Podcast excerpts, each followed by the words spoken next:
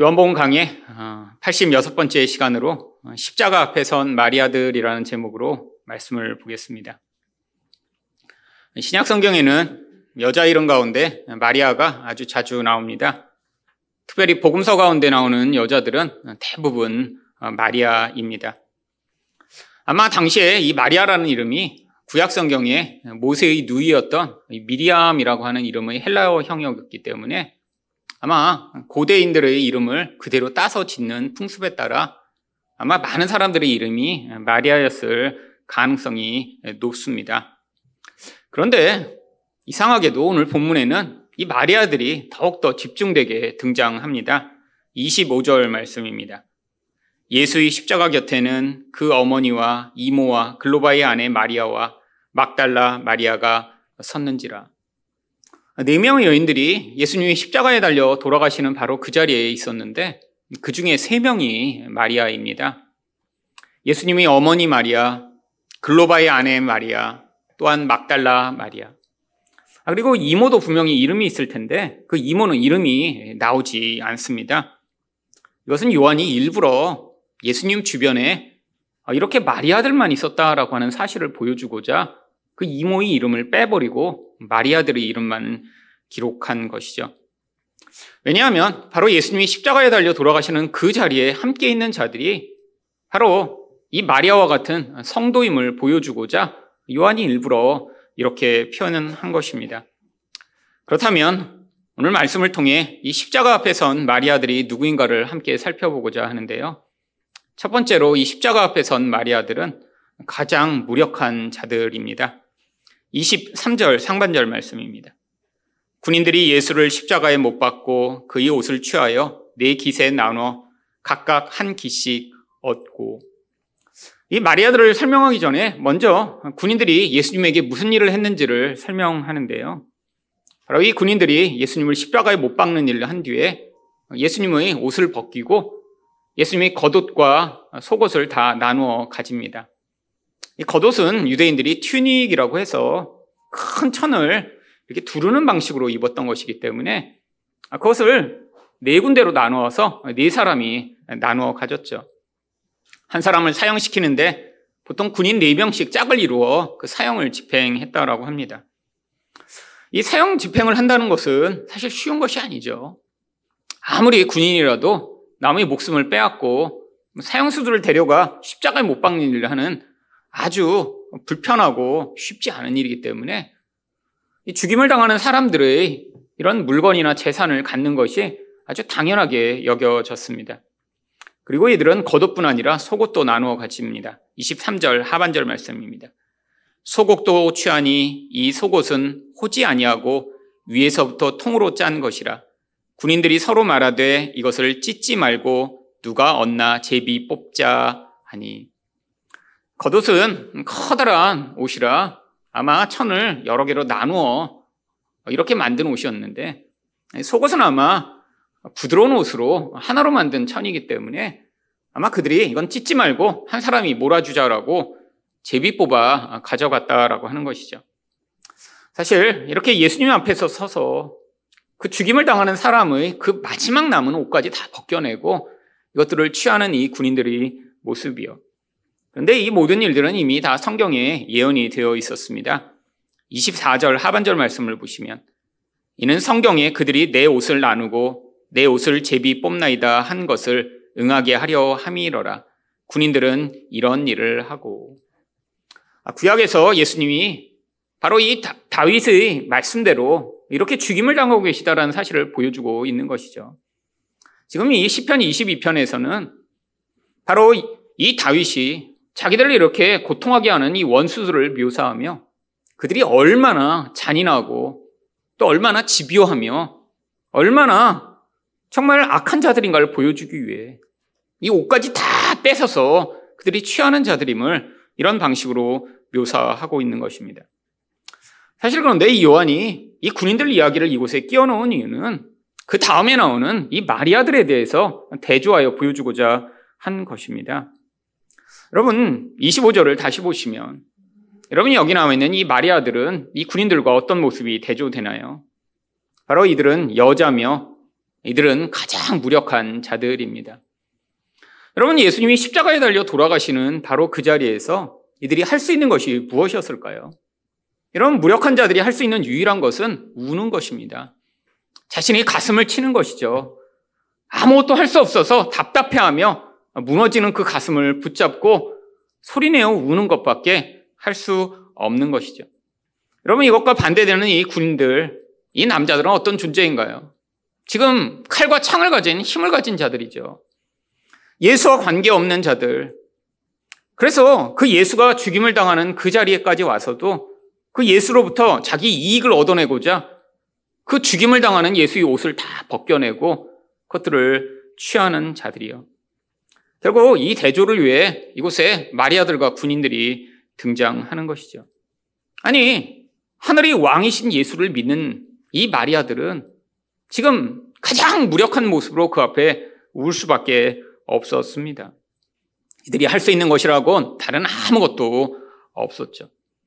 여러분, 근데 왜 이런 무력한 모습으로 이들이 이 자리에 와 있는 것일까요? 그들은 그런 무력한 상황이었지만 여전히 그들 안에 그 예수가 나의 구원자며 그 예수가 나에게 사랑을 주신 분이시며 그 예수가 나의 유일한 의존의 대상이라고 하는 믿음이 있었기 때문에 바로 그 자리에 서 있었던 것이죠. 그들이 그 자리에 있었던 이유는 이 군병들처럼 바로 자기 힘을 믿고 사는 이들처럼 아니 그 죽임을 당하는 예수로부터 그 마지막 남은 옷 하나까지 다 뺏어서 자기 이익을 취하려고 하는 그런 마음이 아니었습니다. 죽임을 당하는 예수 앞에 아무것도 할 수 있는 것이 없어서 눈물을 흘리며 그 앞에 서 있을 수밖에 없는 것이 바로 이 마리아들의 무력감이죠. 여러분, 그런데 여기 서 있던 이 네 명의 여인들, 이 네 명의 군인과 반대되는 이 네 명이 할 수 있는 이 가장 강력한 이런 무력감 가운데서 누가 가장 그 가운데 고통과 무력감이 컸을까요? 바로 어머니 마리아였습니다. 여러분이 예수의 어머니 마리아는 바로 예수님이 하나님의 아들로 태어날 것이라는 천사의 고지를 받은 여인이죠. 누가복음 1장 35절 보시면 천사가 대답하여 이르되 성령이 내게 임하시고 지극히 높으신 이의 능력이 너를 덮으시리니 이러므로 나실 바 거룩하신 이는 하나님의 아들이라 일컬어지리라. 여러분, 천사가 직접 나타났습니다. 아니, 세상에서 자기가 천사를 만났다는 사람들이 있을 수 있죠. 근데 이 마리아에게는 이것이 단순한 어떤 환각이나 기묘한 경험으로 끝나지 않았습니다. 진짜로 처녀의 몸으로 하나님의 영이 그에게 임하셔서 정말 이 예수라고 하는 아들을 낳게 된 것이죠. 여러분, 정말 세상에서 일어날 수 없는 그런 놀라운 일을 자기가 직접 경험했습니다. 그리고 나서 평생토록 이 마리아는 이 예수가 언제 하나님의 아들로 세상에 나타날까를 기대하고 살았죠. 근데 그 일이 바로 예수님이 30살이 되었을 때 나타납니다. 바로 예수님이 집을 떠나 요단강에 가 세례를 받으시고 거기에서 제자들을 거느리신 뒤에 다시 가나라고 하는 곳에 돌아오시죠. 아마 이 마리아는 그때 엄청난 기대를 했겠죠. 그래서 바로 그 자리에서 예수님께 이렇게 부탁합니다. 요한복음 2장 3절부터 5절입니다. 포도주가 떨어진지라 예수의 어머니가 예수에게 이르되 저들에게 포도주가 없다 하니 예수께서 이르시되 여자여 나와 무슨 상관이 있나이까 내 때가 아직 이르지 아니하였나이다. 그의 어머니가 하인들에게 이르되 너희에게 무슨 말씀을 하시든지 그대로 하라. 여러분, 예수님이 하나님의 아들이라는 기대가 없었더라면 이렇게 하인들에게 명령하며 예수님께 이야기를 했을까요? 여러분, 뭐 지금처럼 슈퍼에 가서 뭐 모자란 무엇을 사올 수 있는 그런 상황이 아닙니다. 지금 잔치에 들어갈 포도주가 부족해. 그 포도주가 사라지면 지금 잔치가 중단되고 큰 문제가 생길 상황이죠. 당장 어디서 그 잔치 준비를 위해 포도주를 가져올 수 없는 상황인데 지금 이 마리아는 예수님이 이렇게 30년 만에 집을 떠나 제자들을 데리고 오시자 이제 때가 되었구나.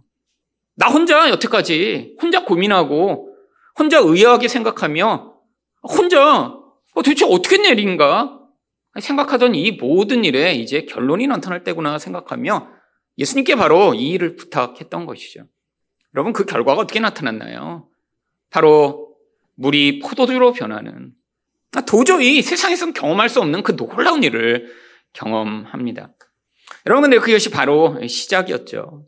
그 이후로 예수님은 죽은 자를 살리시기도 하고 병자들을 고치시고 귀신을 치료하시는 그 놀라운 일을 행하셨죠. 바로 이 마리아가 살고 있던 그 지역에서 수만 명의 사람들이 예수를 따르며 야, 하나님의 아들이 오셨구나, 우리가 기대하던 메시아시구나 라고 하던 그 일을 경험했습니다. 그런데 그 결론이 무엇인가요? 바로 이제 그 모든 시도가 끝이 나고 예수가 자기 눈앞에 십자가에 매달려 고통하는 모습을 바라보게 된 것이죠. 여러분, 그것을 바라보는 육신적 어머니로서의 마리아의 가슴은 얼마나 찢어졌을까요? 자기의 아들이 그렇게 십자가에 매달려 고통하며 죽어가는데 아무 일도 할 수 없는 어머니의 마음이라니요. 여러분, 인간이 무력감을 가장 크게 느낄 때가 바로 그런 때가 아닌가요? 말도 못하는 아기가 열이 펄펄 나고 아픈데 엄마 아빠가 아무것도 해줄 수 없는 그 자리에서 느끼는 그 무력감, 사랑하는 사람이 고통하는데 그 사람을 내가 아무 것으로도 도와줄 수 없을 때의 그 무력감. 여러분, 아니 예수님을 따라다니는 사람들이 아주 많았습니다. 아니 많을 때는 수만 명이 예수님을 따라다녔고요, 예수님이 예루살렘에 올라오실 때는 성경에 의하면 모든 예루살렘 사람들이 다 예수를 호산나라고 찬양하며 예수를 맞이했는데, 지금 예수 앞에 서 있는 이 4명의 여인들은 바로 그들이 다 예수를 떠나간 뒤에 십자가 앞에 매달린 그 예수를 향해서 저분은 하나님이신데, 내가 나왔지만 저분은 하나님의 아들인데 라고 하는 생각을 가지고 떠나지 못하며 철저한 무력감 가운데 눈물을 흘리며 그 자리에 서 있었던 것이죠. 여러분, 아마 이 마리아가 그냥 이 상황을 그냥 지나갔으면 아마 이 마리아는 철저히 무너져 버렸을 것입니다. 여러분, 믿음이 있다라고 하더라도 이 현실 가운데 이 무력감을 느낄 때 얼마나 많이 있나요? 근데 이 마리아처럼 이런 철저한 무력감으로 마음이 다 무너진 사람이 어떻게 될까요? 그러자 예수께서 그 마지막 십자가에 매달린 순간에서도 그 마리아를 향해 긍휼을 베풀어 주십니다. 26절과 27절입니다. 예수께서 자기 어머니와 사랑하시는 제자가 곁에 서 있는 것을 보시고 자기 어머니께 말씀하시되 여자여 보소서 아들이니라 하시고 또 그 제자에게 이르시되 보라 내 어머니라 하신데 그때부터 그 제자가 자기 집에 모시니라. 이 사랑하시는 제자라고 하는 사람은 요한이 스스로를 일컫는 말입니다.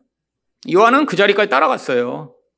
그런데 지금 예수님이 거기에서 그 철저한 무력감 가운데 흔들리는 마리아를 보시고 바로 요한에게 자기 어머니를 의탁했던 것이죠. 여러분, 우리가 이 세상에 살아갈 때 바로 예수의 십자가 자리까지 가기 위해서 필요한 것이 바로 이 무력감입니다. 여러분, 많은 사람들이 자기 힘을 의존하고 살아가는 사람들은 바로 이 십자가의 자리에 가서 계속해서 예수를 붙들고 설 수가 없어요. 여러분, 이 군인들처럼 그 또한 예수를 따라다녔던 대부분의 사람들은 왜 예수를 따라다녔나요?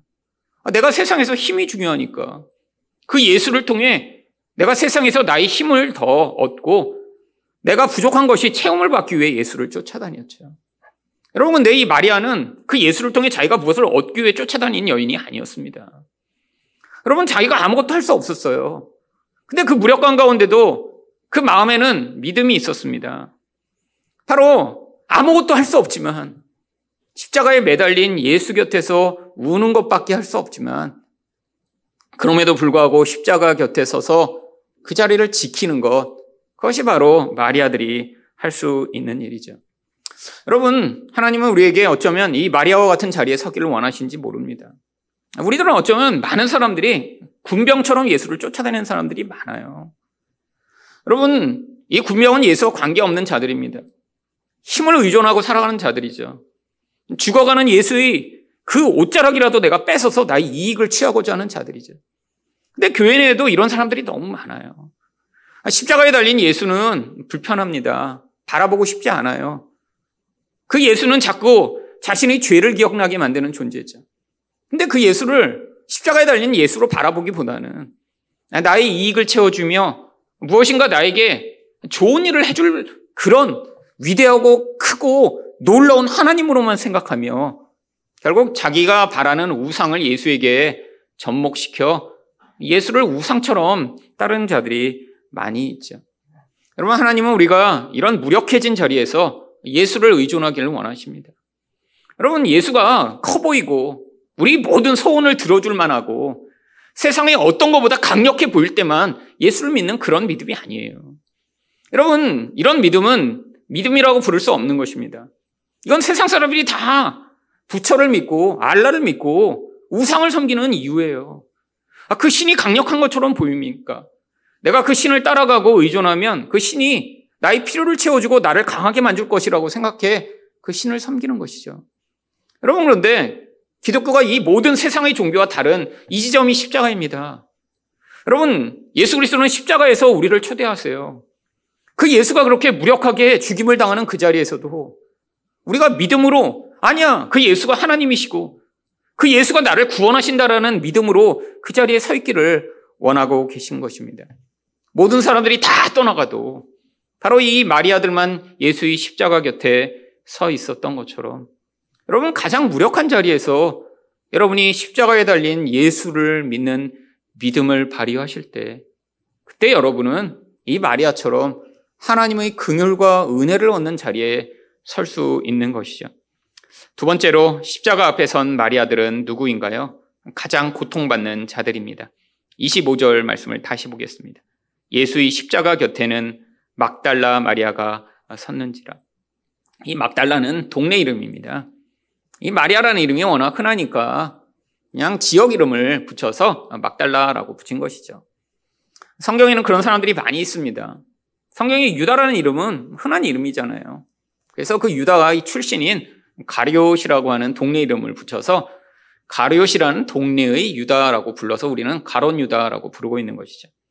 근데 이 마리아라고 하는 이 막달라 마리아는 어떤 여인이었나요? 누가복음 8장 2절에 이 막달라 마리아에 대해 이렇게 이야기합니다. 또한 악귀를 쫓아내심과 병 고침을 받은 어떤 여자들, 곧 7 귀신이 나간 자 막달라인이라 하는 마리아와. 여러분, 당시의 사람들이 고통하던 그 고통의 원인을 두 가지로 이야기합니다. 한 종류의 사람들은 악귀가 붙어 있어서 고통을 했대요. 또 한 종류의 사람들은 병 때문에 고통을 했대요. 여러분, 요즘은 우리가 뭐 이렇게 정신적으로 고통하는 사람들을 뭐 악귀에 들렸다, 귀신에 들렸다라고 표현하지는 않습니다. 근데 육신이 고통하는 사람만큼이나 정신적으로 고통하는 사람들이 굉장히 많아요. 여러분, 아마 몸이 아파서 병원에 다니는 사람만큼 정신적으로 불안하고 두렵고 너무 힘들어서 고통하는 사람들이 아마 많을 것입니다.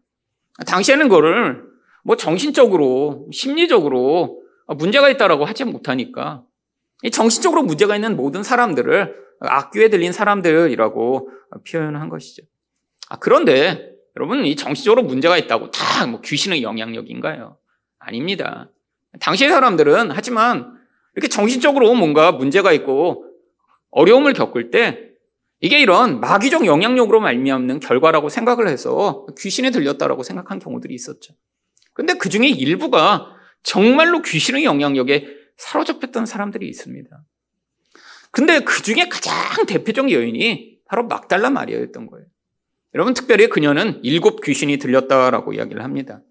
근데 여기는 이 7은 귀신이 7마리가 들어갔다는 의미가 아니에요.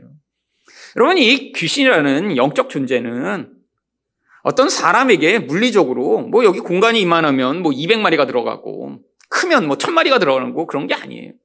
여러분, 성경에 보면 거라사의 광인에게는 군대 귀신이 들어갔다라고 얘기를 합니다. 근데 군대라는 단어가 로마의 한 군단을 이야기하는 단위예요. 로마의 한 군단은 5,000명으로 이루어져 있었습니다.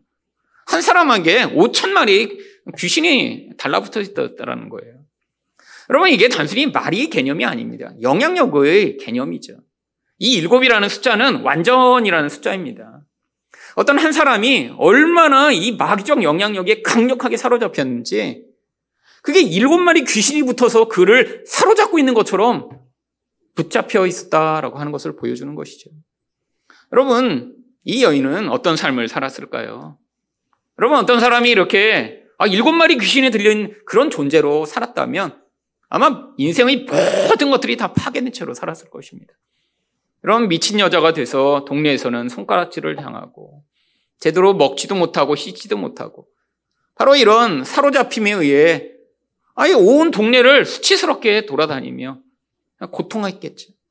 여러분, 근데 그 가장 큰 고통이 무엇인가요? 자기 자신이 도대체 영적으로 사로잡혀 있는 그 상황에서 벗어날 길이 없는 것입니다. 여러분, 이게 막달라 마리아의 인생이었어요. 스스로 죽을 수도 없어요.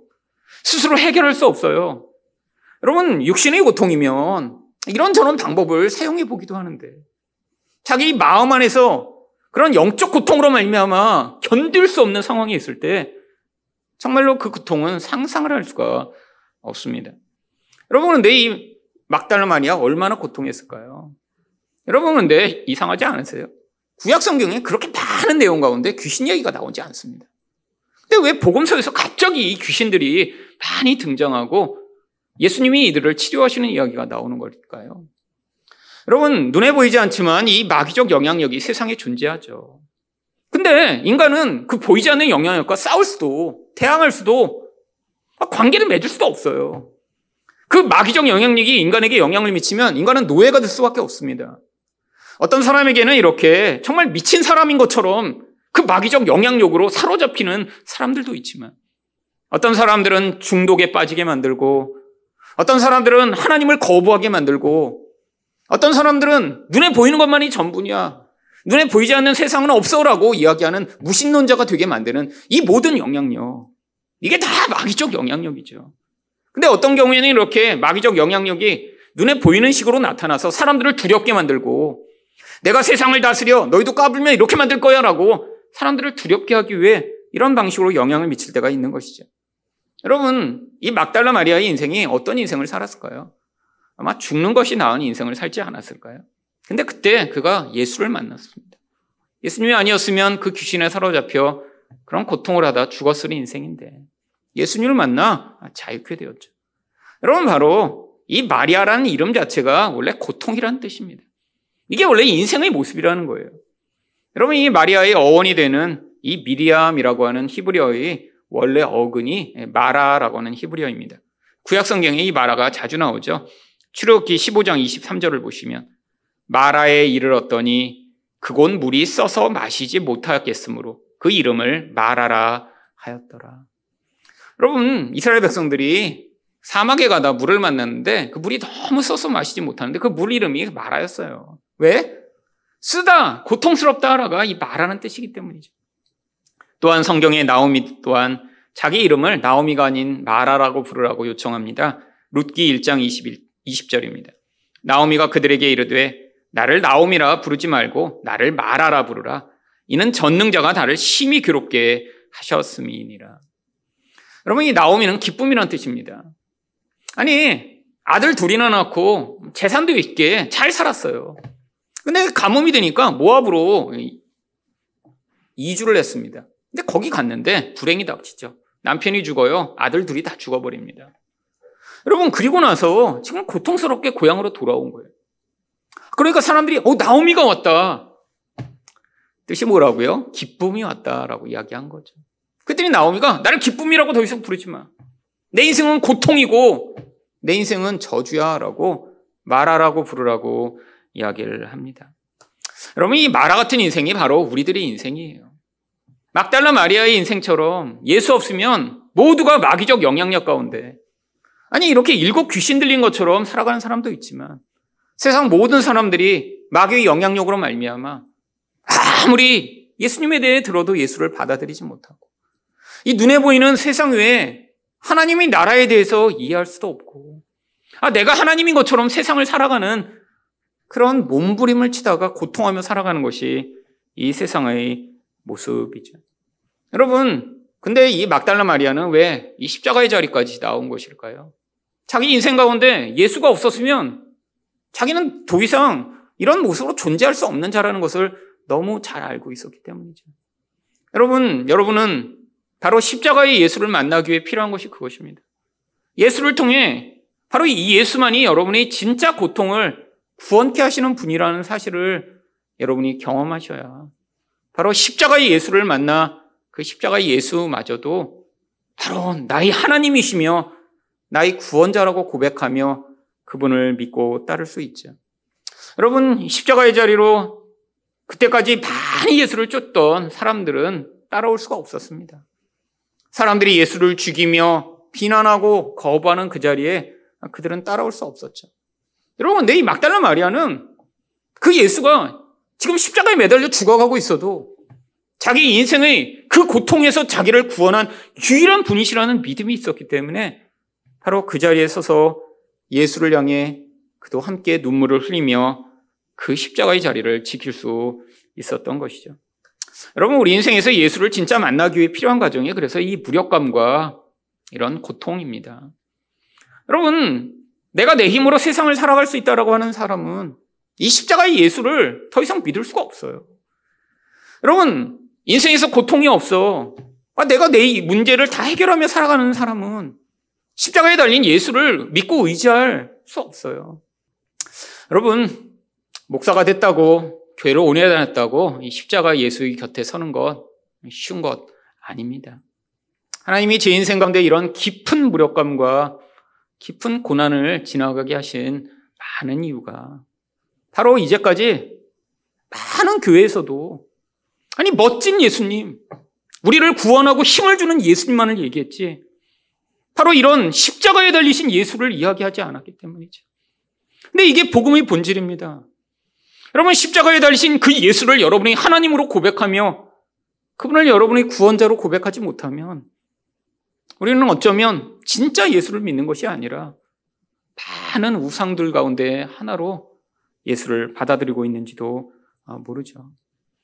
여러분, 적은 인원, 그렇게 많지 않은 사람들이 모였더라도 아니 한 명이라도 이런 십자가의 예수를 자기 구주로 고백하는 사람들이 나타나게 된다면 그것이 바로 하나님이 저를 통해 전하시는 이 복음의 가치이며 귀한 열매라고 생각이 듭니다. 오늘 아침에 이제 카톡을 열었더니 새해 인사가 엄청 많이 와 있더군요. 대부분의 새해 인사는 사실 사진이 이렇게 하나 이렇게 와 있어 새해 복 많이 받으세요. 그럼 저도 그냥 고맙습니다 하고 보내는데 미국에 있던 한 목사님이 아주 장문의 카톡을 보냈습니다. 이 목사님은 몇 년 전에 저랑 묵상의 숲을 공부한 뒤에 미국으로 유학을 간 목사님입니다.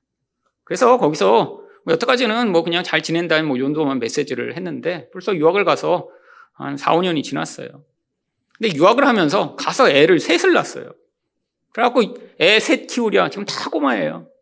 근데 유학하랴 또 사역하랴 쉽지 않은 삶을 살고 있습니다. 근데 오늘 아침에 카톡에 이런 글을 보냈더라고요.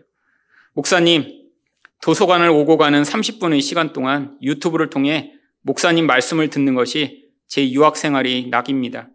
목사님이 말씀을 들으며 성경을 읽는 저희 관점이 완전히 바뀌는 것을 느낍니다. 또 제 아내와 함께 목사님 말씀을 들으며 부부관계에 대해 자녀와의 관계에 대해 함께 고민하며 복음이 삶의 전반에 세워지길 노력하게 되었고 이러한 가치와 비전은 자연스럽게 저희 이곳에서의 사역의 중심이 되었습니다. 목사님을 통해 다른 성경의 가르침이 공간과 시간에 관계없이 얼마나 큰 영향력을 미치는지 경험하게 됩니다. 목사님, 저희와 같이 복음이 필요한 사람들을 위해 평생 말씀을 깊이 연구해 주시고 전해주시고 살아주셔서 진심으로 감사드립니다. 제가 지난 1년 동안 받은 메시지 중에 가장 위로되는 메시지였습니다. 가끔씩 그래요. 아니, 세상의 다른 목사들은 이렇게 복음을 전하지 않고 여전히 예수 믿으면 잘 될 거다. 조금 더 열심히 기도해라. 네 정성이 부족하다라고 다 이야기하며 그렇게 해서 교회들이 엄청나게 커졌습니다. 아니, 그런 이야기를 하는데도 사람들이 10,000명씩, 20,000명씩 모이는 교회들이 많죠. 여러분, 대형교회라고 하는 데는 대부분 십자가에 달린 예수는 전하지 않아요. 1년에 한 번 사순절에 예수님이 이렇게 달려 돌아가셨으니까 이제는 너희는 잘 살게 되었고 예수님께 열심히 기도하고 붙들어 문제를 해결받으라고 하는데 그런데 사람들이 많이 모이죠. 여러분, 그런데 하나님이 제 인생 가운데 이 십자가의 예수 복음을 만나게 하신 이유가 그 인원이 적더라도 이렇게 정말 그 복음으로 자기의 인생과 인생의 가치가 달라졌다라고 고백하는 사람들이 나타날 수 있도록 하나님이 역사하시고 계시다라고 하는 그런 은혜가 있는 줄 믿습니다. 여러분 또한 십자가의 예수님 곁에 선 마리아처럼 무력감 가운데, 고통 가운데 그 예수를 여러분이 하나님이자 구주로 고백하는 여러분 되시기를 예수 그리스도 이름으로 축원드립니다.